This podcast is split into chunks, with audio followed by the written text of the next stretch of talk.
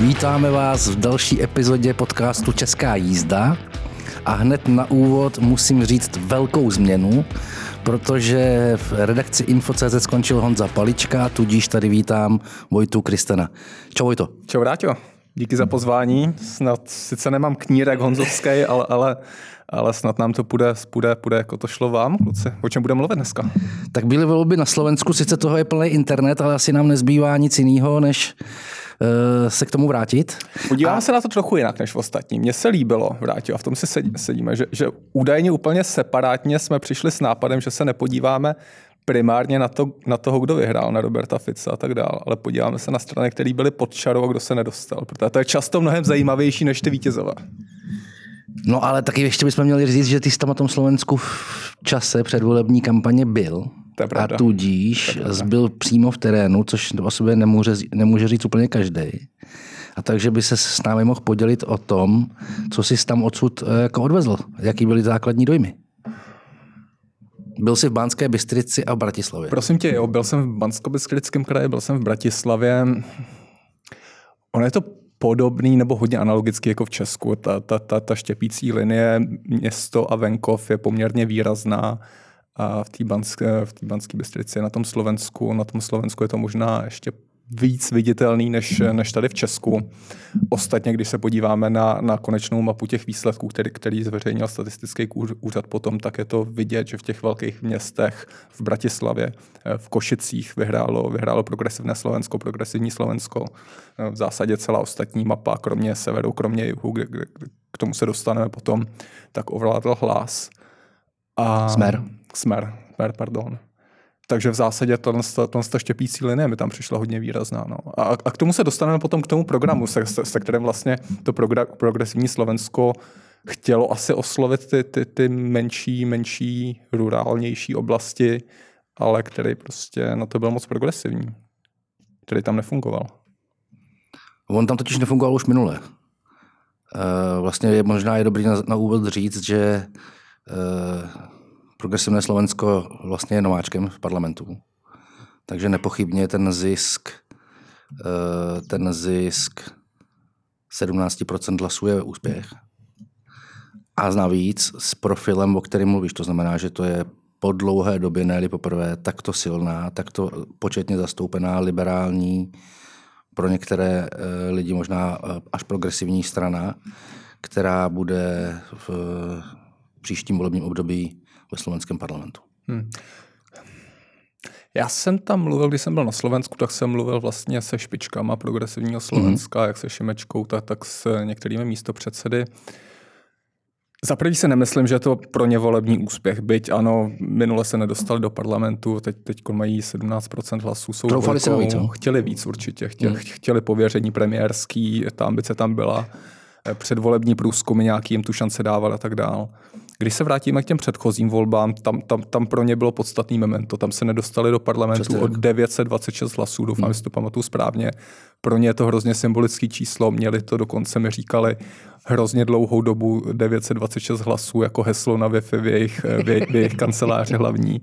Eh, takže tam bylo obrovský zklamání, ze kterého se chtěli dostat v těchto těch volbách a podle mě, eh, podle mě to opět nevyšlo. Mají mají místa v parlamentu, mají místa v Národní radě, ale a k tomu se taky dostaneme, ale ta vláda nejspíš bude bez nich. Ale když se podíváš na, zkušenu, na, na zkušenost z Česka, tak zpravidla ty strany, které se dostaly poprvé do poslanecké sněmovny a i hned se staly součástí koalice, tak na to doplatili. To znamená, že každý politik by měl uvažovat v dlouhodobějším horizontu, nebo každá politická strana, a v tomto, v tomto ohledu nelze vyloučit, že jim prospěje spíš pobyt v opozici, protože si prostě to politické řemeslo osvojí eh, z opozičních lavic, eh, eh, budou moct voličům permanentně představovat oponentní návrhy k těm vládním a může se jim to ve vztahu k těm dalším volbám a vůbec k tomu, aby se zahnízdili dlouhodobě ve slovenské politice, ta je mimo jiné specifická tím, že se tam pravidelně v tom parlamentu střídají nové strany, že vznikají a zanikají strany. To znamená, že eh, ten jedním z jejich úkolů je, pokud chtějí být dlouhodobě úspěšní a ovlivňovat chod té země, tak by měli eh, myslet eh, na to, aby je nepotkal osud, který potkal některé jejich předchůdce. Hele, Vráťo, nemůžu souhlasit víc asi. A v zásadě jsem se Tam o tom... se hádat. Hele, pohádáme se, to se neboj, ale uh, já jsem se přesně o tomhle s nima bavil, protože kdy, kdy, když jsem si procházel jejich, jejich kandidátku, tak to je z velké míry tvořena v zásadě občanskými povoláními lidmi, který uh, s tou vysokou nebo vůbec obecně s politikou nemají, ne, nemají příliš velkou zkušenost. No. A Teď už se možná dostáváme jako k jednomu z velkých, nebo z těch jako větších pointů těch slovenských voleb. A to je v zásadě, co by Slovensko čekalo, kdyby ty, tato ta neskušená vlastně jakoby generace politiků nových se, se dostala k vládě. Jo. A připomínáme se kontext posledních pěti let. Ano. Slovensko v posledních pěti letech mělo pět různých vlád. A to je podle mě a podle některých dalších analytiků důvod, proč vlastně, nebo jeden z důvodů, proč zvítězil Fico. Není zatím nějaká přílišná náklonost k Rusku nebo něco, titulky v českých médiích, že, že, že dezoláti zahlasovali a dostali k Fica k moci. Vůbec. Je v tom touha po stabilitě. Je, tam, je v tom touha po stabilitě. A kde byla naposledy na Slovensku stabilita? Za Fica. Za Fica. Uh, ale přesto tvrdíš, teda, že těch 17, ještě se bych se vrátil k tomu Šimečkovi, že těch 17% je teda neúspěch. Já se ptám, když jsi s ním mluvil, uměli už třeba představu v případě, že vyhrajou ty volby, protože asi nepočítali s tím, že vyhrajou tak, že utvoří jednobarevnou vládu. Kdo by se jim nabízel jako optimální koaliční partner? Protože v jistým ohledu programově lze říct, že ta strana eh, vlastně nemá přirozené spojence. Asi Saska je přirozený spojenec, eh, který, který se logicky nabízí a možná někdo další, ale máš pravdu. Pak se pohádáme, teď máš ještě hmm. pravdu. Ta povolení matematika v, tom, v těch předvolebních průzkumech vůbec nefungo, nefungovala. Já jsem, já jsem s nimi o tom samozřejmě mluvil. Eh, tehdy, tehdy to něco on record z nich dostat nebo i off record bylo extrémně těžké, protože, protože někdo si nechtěl zavírat dveře předem a všichni připouštěli co největší spektrum možností, kromě některých vyhraněných. To znamená, že, eh, že eh, progresivné Slovensko dávalo před volbama stopku jenom směru eh, Robertovi Jasně. Ficovi a republice, což je odnož Kotlebovců s těma dvěma stranama řeklo výlučně, že nebudeme spolupracovat se všema ostatníma, jsme otevřený. Nicméně i přesto ta povolební matematika tehdy nefungovala. Když si vezmeš eh, nějaký hlavní strany, tak jako byl tam hlas, který byl v průzkumech třetí, nakonec se dostali na třetí místo, eh, kde je to taková morálně šedá zóna, protože to jsou odštěpený, odštěpený smeráci. Eh, byli tam lidovci, KDH, která mm, teda se, měli tam ten výrok velice nešťastný o tom, že se vyjadřovali o homosexuálech a o lesbách jako o moru společnosti a dávali je do souvislosti s korup- na, na stejnou úroveň s korupcí ve společnosti, což pro progresivní Slovensko, kde vlastně i čelní představitelé se otevřeně přihlašují eh, k této, eh, této sexuální orientaci, jako asi není přirozený koaliční partner. Byl tam tehdy tam byl Boris Kolár, jsme rodina ještě tehdy, hmm. to je ten, ten, ten pán. Ty, ty vypadly? Ty vypadly, ten nakonec dostal asi jenom 2,5% hlasů, pokud si pamatuju. Eh, nebyl, ne, nebyli tam ty, ty, ty přirození partneři, byla, byla tam skutečně jenom ta Saska, potenciálně demokrati, kteří se taky nedostali, ale, ale ta povolební matematika tam nefungovala. Hmm. A navíc, navíc podle mě teda jako silným faktorem je právě ta zkušenost z posledních třech let a nestabilního vládnutí, kdy minulý volby vyhrál Igor Matovič eh, a jeho vládnutí bylo spojeno s chaosem a to bylo peklo. To bylo peklo, no. To bylo naprostý peklo a diskreditace v zásadě antificovské opozice. A teďka jsem to chtěl říct, přičemž oni ty volby vyhráli na pozadí štěpící linie Fico antifico. Jo? Tam vlastně nebylo nic jiného. Tam nebyla žádná jiná programová, jako uh, programový průsečík, než to, že jsou antifico. Hele, Vráťo, když jsem si přečítal deskripci z toho pořadu, má to být od, od levice k pravici. Ty jsi za levici, jsi takový velký apologet levice. No, no to nevím. Uh, Myslím, že jo. E, na Slovensku v zásadě sociální demokracie zvítězila. Brala první a třetí místo. Máš z toho radost? Uh, tak někteří lidi tvrdí, že pokud jde o Roberta Fica, tak v žádném případě nelze tvrdit, že to je sociální demokrat, že pokud má něco společného například eh, s Milošem Zemanem, tak, eh, právě, tak je to právě toto. Ale já jsem v tomhle... No, počkej, má sociální demokracie v názvu. Já vím, a, a, já vím. Teďka jsem chtěl říct, že já bych se v tomhle přidržel jako umírněnějšího hodnocení. Byly hlasy v veřejném prostoru, můžu jmenovat Matěje Stropnického, který před volbama říkal, že by si přál levo-levou vládu, tím myslel vládu dvou sociálních demokracií. Protože na Slovensku už to nabrnkli, je ta situace taková, že tam jsou dvě sociální demokracie. A Matěj Stropnický to ten pán se zámkem. to eh, necháme na příště, nebo na jindy. Eh, takže takhle, já, já si uvědomuju, jaký jsou, jaká je minulost Roberta Fica, je to několikanásobný premiér, vím, jaké má za sebou skandály, vím, jaká byla atmosféra na Slovensku po vraždě eh, Jana Kuciaka. Byl jsem tam dělat několik rozhovorů s různými lidmi v čase, kdy kulminovaly ty, ty akce veřejné. Eh, takže si ho v žádném případě nemůžu nějak idealizovat, ale současně bych řekl, že jsem čekal, že vyhraje, že to pro mě není překvapením. Možná jsem nečekal, že to bude těch pět, pět a více procent, ale, ale, nepo, ale vlastně na rozdíl teda od pana Šimečky jsem nepracoval moc se scénářem, že by ty volby mohl vyhrát někdo jiný než Robert Fico. No to Pod... jsi mi neodpověděl na otázku. Ale... Jestli jsem byl rád? Jestli jsi byl rád, že, asi... že, že tady dochází k určitý jakoby obrodě aspoň toho názvu sociální demokracie. Protože pokud se podíváme po Evropě dneska, no. tak demokracie sociálně je na ústupu, levice je na ústupu. Má, máme, Někde tam, neexistuje dokonce. máme tam ten sever, že jo, co, co, což je trošku něco jiného. Máme Pyrenejské poloostrov, ale ve východní Evropě téměř neexistuje. V Česku slavně vypadla z parlamentu dokonce eh, po, po hrozně dlouhé době eh, Německo samozřejmě, tam je přítomná, ale obecně je na ústupu. Slovensko, extrémní příklad v zásadě jakoby toho protitrendu, že, že brala první a třetí místo. Ale já si skutečně myslím, že ten programový profil uh, Smeru se za posledních deset let celku proměnil a jako bylo by to na debatu o tom, zdali to, co hlásá Robert Fico v posledních roce nebo dvou, je ještě v souladu s tím, jak bychom mohli nějakým způsobem definovat nebo formulovat klasický nebo základní sociálně demokratické hodnoty. V některých ohledech někteří analytici upozorňují například, že se posunul výrazně doprava, že jednou z příčin, proč se do, do Národní rady nedostala republika, bylo právě to, že ty hlasy vysál on. A, a v, čem, v, čem, v čem se dostal podle tebe doprava, jako, co je jako to nejkřiklavějšího? Protože já to tam úplně nevidím, musím říct. Já si myslím, že, že, že prostě byli takhle. Je jasný, že v kampani eh, se občas eh, některé věci zní vyhroceně, nebo že, eh, nebo že ti politici se nechají malinko unést.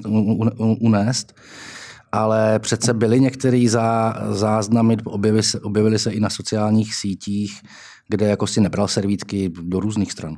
A nejen on, ale i další. No, další... to není znak jako pravicovosti, jako, nebo nevím, kam přesně směřuješ, ne, ne, ne, ne, ne, to v tom. No, no myslím, že, myslím, že některé ty projevy byly až na hranici prostě nějaký, nějaký, nějaký, nená, nějaký nenávisti. Jako. Určitým jasně, skupinám. Jasně. A nenávist je pravicová. Ne, to jsem neřekl. Já jsem řekl, že vymazal republiku. To je podle mě jako, jako jednoznačně krajně pravicová, krajně pravicová partaj. Pojďme na ty strany, které se nedostaly. To je zajímavá Pojde. připomínka. Rep- republika první pod čarou, pokud 478. se 478. Eh, to je dobrá zpráva v zásadě asi, že se nedostala. Tak těch stran, ale který, který lobili v, ve stejném koutě, to znamená v tom krajině pravicovém nebo extrémně, extrémně pravicovém, těch tam je víc.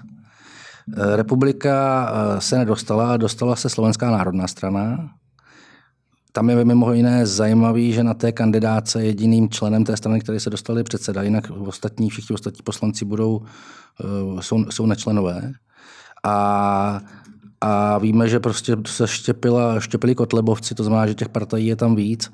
A z pravidla, když dochází ke štěpení v jednom na jedné straně politického spektra, tak se stane, že prostě některá z těch stran na to doplatí. No.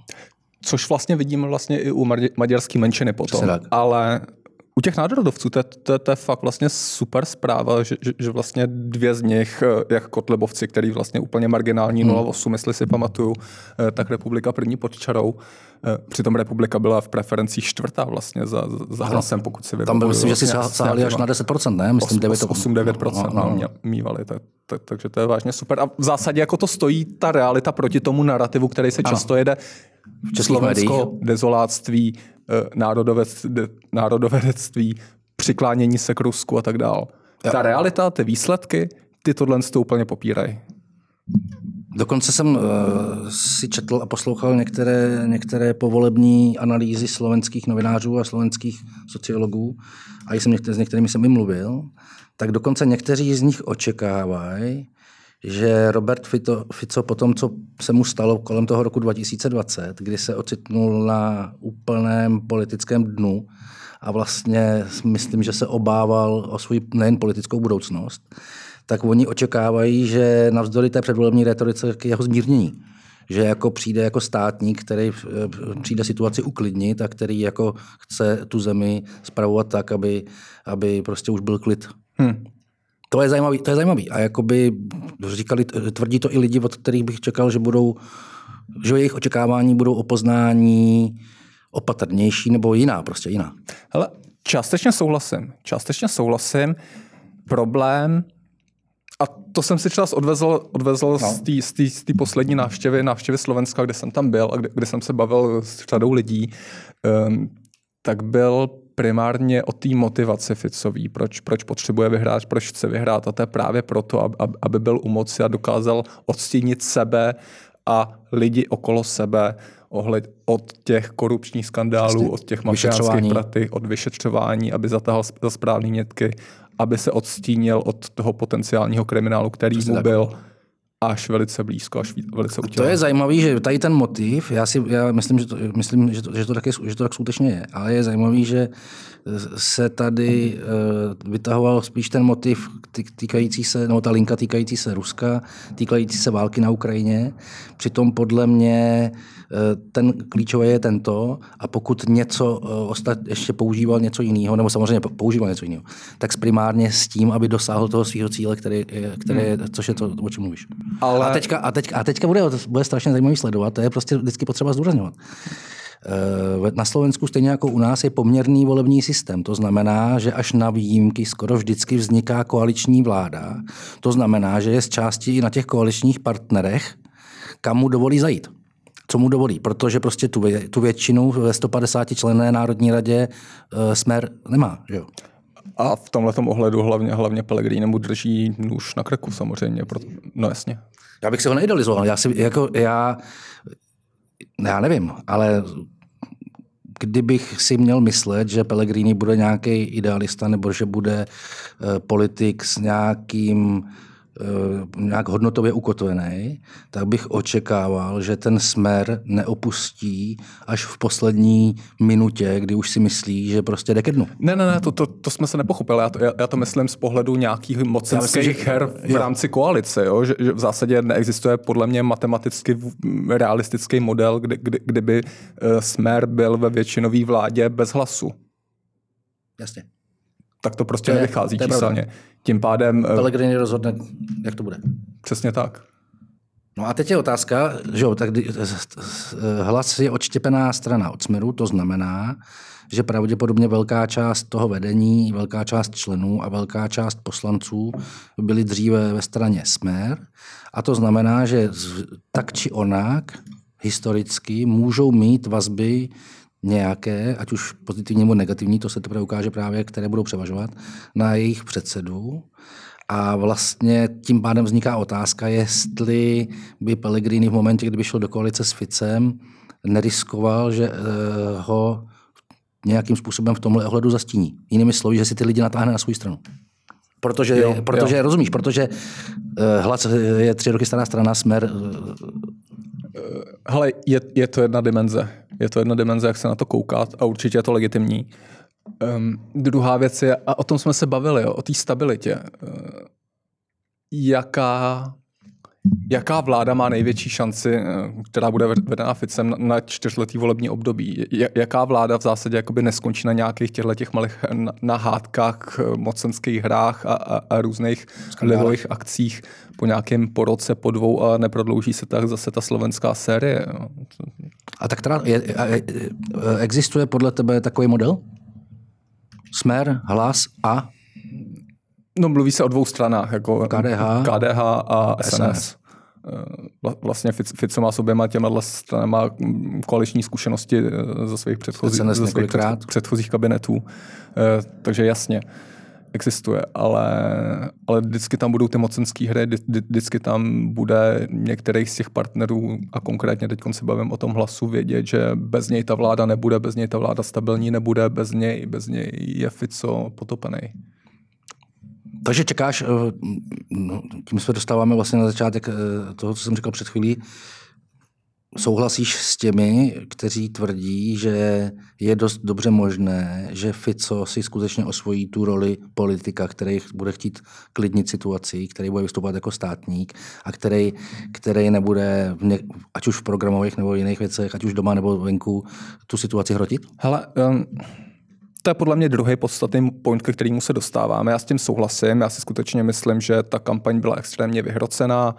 Když se podíváme na ty hlavní témata, zase se objevili migranti, byli tam medvědi, byly tam spousta, spousta zástupných problémů, který, který eh, Slovensko potřebuje řešit jiné věci, než prostě no. před, přemnožený medvědy v hlavních, v hlavních volbách. Ale, ale skutečně si myslím, že, že, že ten strach a ta hysterie, která se... Konec demokracie. V českých médiích ještě k tomu. No. My Češi máme, máme, máme skvělou schopnost komentovat, komentovat cokoliv, eh, cokoliv u sousedů bez nějakého hmm. většího vhledu. Jo. Tak to, který se tady objevovalo, tak to úplně, toho se nebojím. Já si, ne, já si nemyslím, že je to nějaká katastrofa ty volby, nemyslím si, že to jsou ty poslední přelomové volby, jak se často říká i v Česku. Tohle jsou ty zásadní volby, kde se rozhodne mezi demokracií a totalitarismem, mezi demokracií a autoritářstvím. Ne, jede se dál. Myslím si, že Fico bude, eh, Fico bude umírnější. Viděli jsme to v zásadě na nějakých těch jeho povolebních jo, tak tam ty první tiskovce tam byl vyložený jak ale je to skvělá zpráva? Ne, asi ne, ale mm, Uvidíme. Uvidíme, jaká, jaký bude to reálný vládnutí. Uvidíme, jestli, jestli dokáže poskládat tu vládu tak, aby byla funkční, stabilní. Eh, obecně se jako nějaký, nějakého velkého příklonu k Rusku, k Rusku ne, ne, nebo je, myslím, že to bylo spíš jako obratný využívání, využívání no, tam ještě, tam, tam ještě pokud jde o tu válku na Ukrajině, tak vlastně já jsem mluvil, jak jsem mluvil s některými lidmi, tak oni mě upozorňovali na to, že vlastně to téma nebylo uh, předmětem té kampaně nebo té debaty kvůli, to, kvůli tomu, že by se většina voličů zajímala komplexně o zahraničně politické otázky.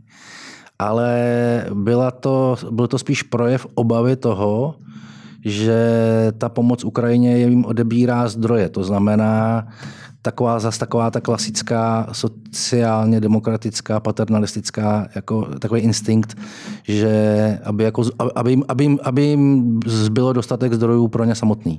Jo, že tady, tady, jako, tady, tady, tady ten detail jakoby ty lidi vypichovali. Chápu, kam míříš. A to je vlastně, protože to je i u nás, prostě zahraničně politický témat a zahraničně politické otázky prostě nerozhodují o volby. Ať mě nikdo neříká, já prostě když jedu na malý město, odkud pocházím a jdu s někým na pivo, tak téměř jako nikdo nikdy neřeší. A dokonce, když se bavím o politice, tak v žádném případě se nerozhoduje podle toho, která z těch politických stran, ze kterých si vybírá, se, uh, se vymezuje v, rámci zahraniční politiky tak či onak. Nikdo to neřeší. Ale vrátím, řeší, to, řeší, to, řeší to jenom pár lidí. Od Clinta is the economist stupid. No, jasno není co řešit. A opět se vracíme oklikou teda k progresivnímu Slovensku a tom, tomu, jako, jaký témata akcentovali ve své volební kampani. Jo. Že, že, prostě v horských vesničkách jako nikoho nezajímá, nezajímají témata, které oni, oni, oni kladli na první Já jsem se díval na jejich web a jejich program jsem pro, prolítl. A zajímavá je skladba vůbec jako těch kapitol. Jo.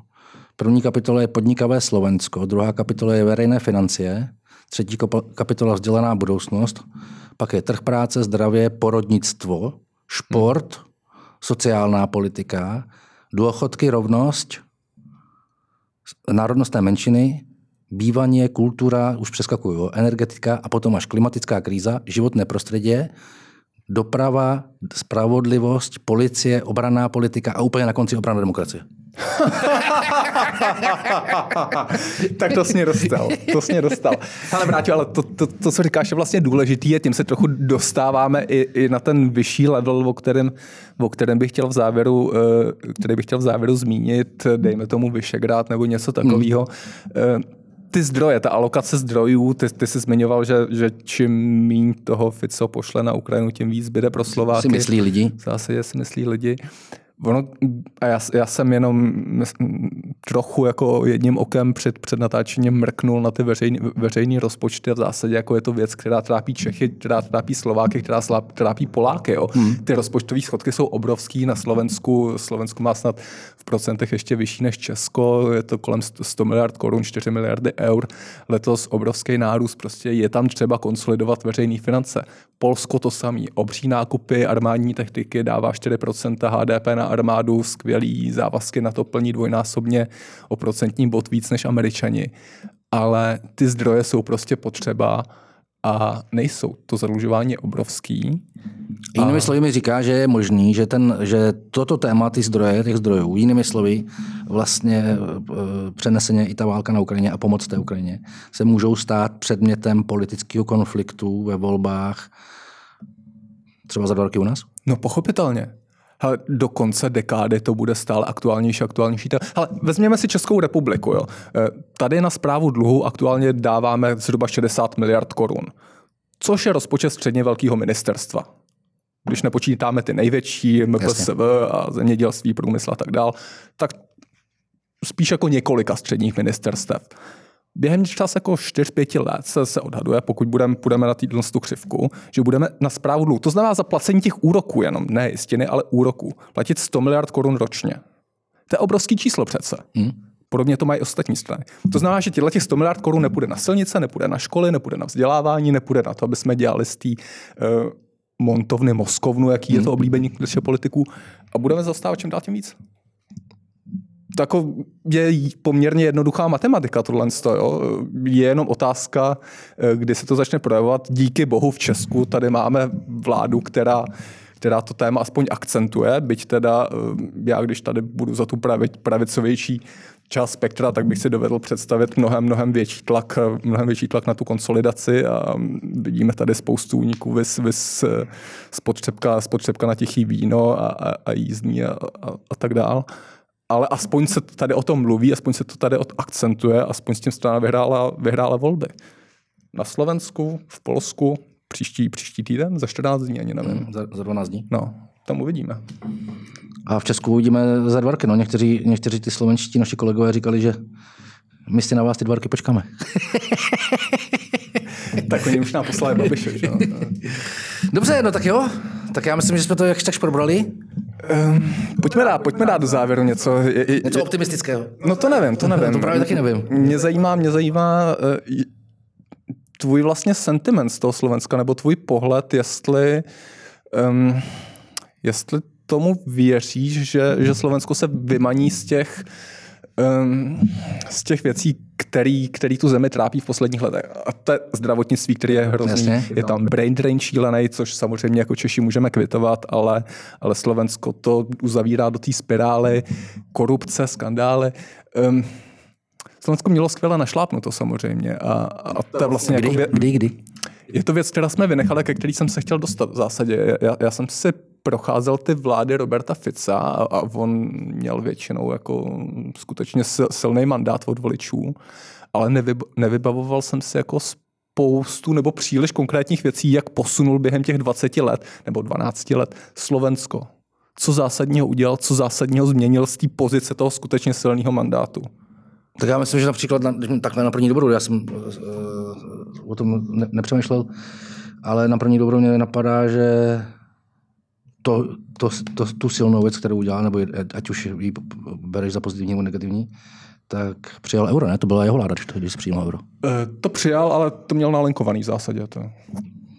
No jinak já nevím, já si myslím, já bych nějak, nějakým optimismem... A mimochodem tehdy v kampani vystupoval proti euro, pokud si Já bych nějakým optimismem, s optimismem nebo očekáváními byl velice opatrný Současně si myslím, ale jak už jsem říkal, že ty volby nedopadly zas tak vůbec špatně, jo? že vlastně eh, jasně vyhrál Fico, ale prostě eh, dostalo se tam progresivné Slovensko, nedostali se tam některé krajní, krajní, eh, kraj, k, k, extrémní strany. Souhlas. A tohle a, třeba vypíchnout. A uvidí se teprve, jaká, jaký, na jakým půdorysu vznikne koalice a to se opět opakuju, jak silní budou koaliční partneři a jak, se, jak dokážou eh, toho Fice a prostě ukočírovat. Naprosto souhlasím. Podepisu. Vrátil, těším se, těším se za týden. Tak za týden, díky. Dobrý, čau. Děkujeme a za týden jsme zase tady. Hm.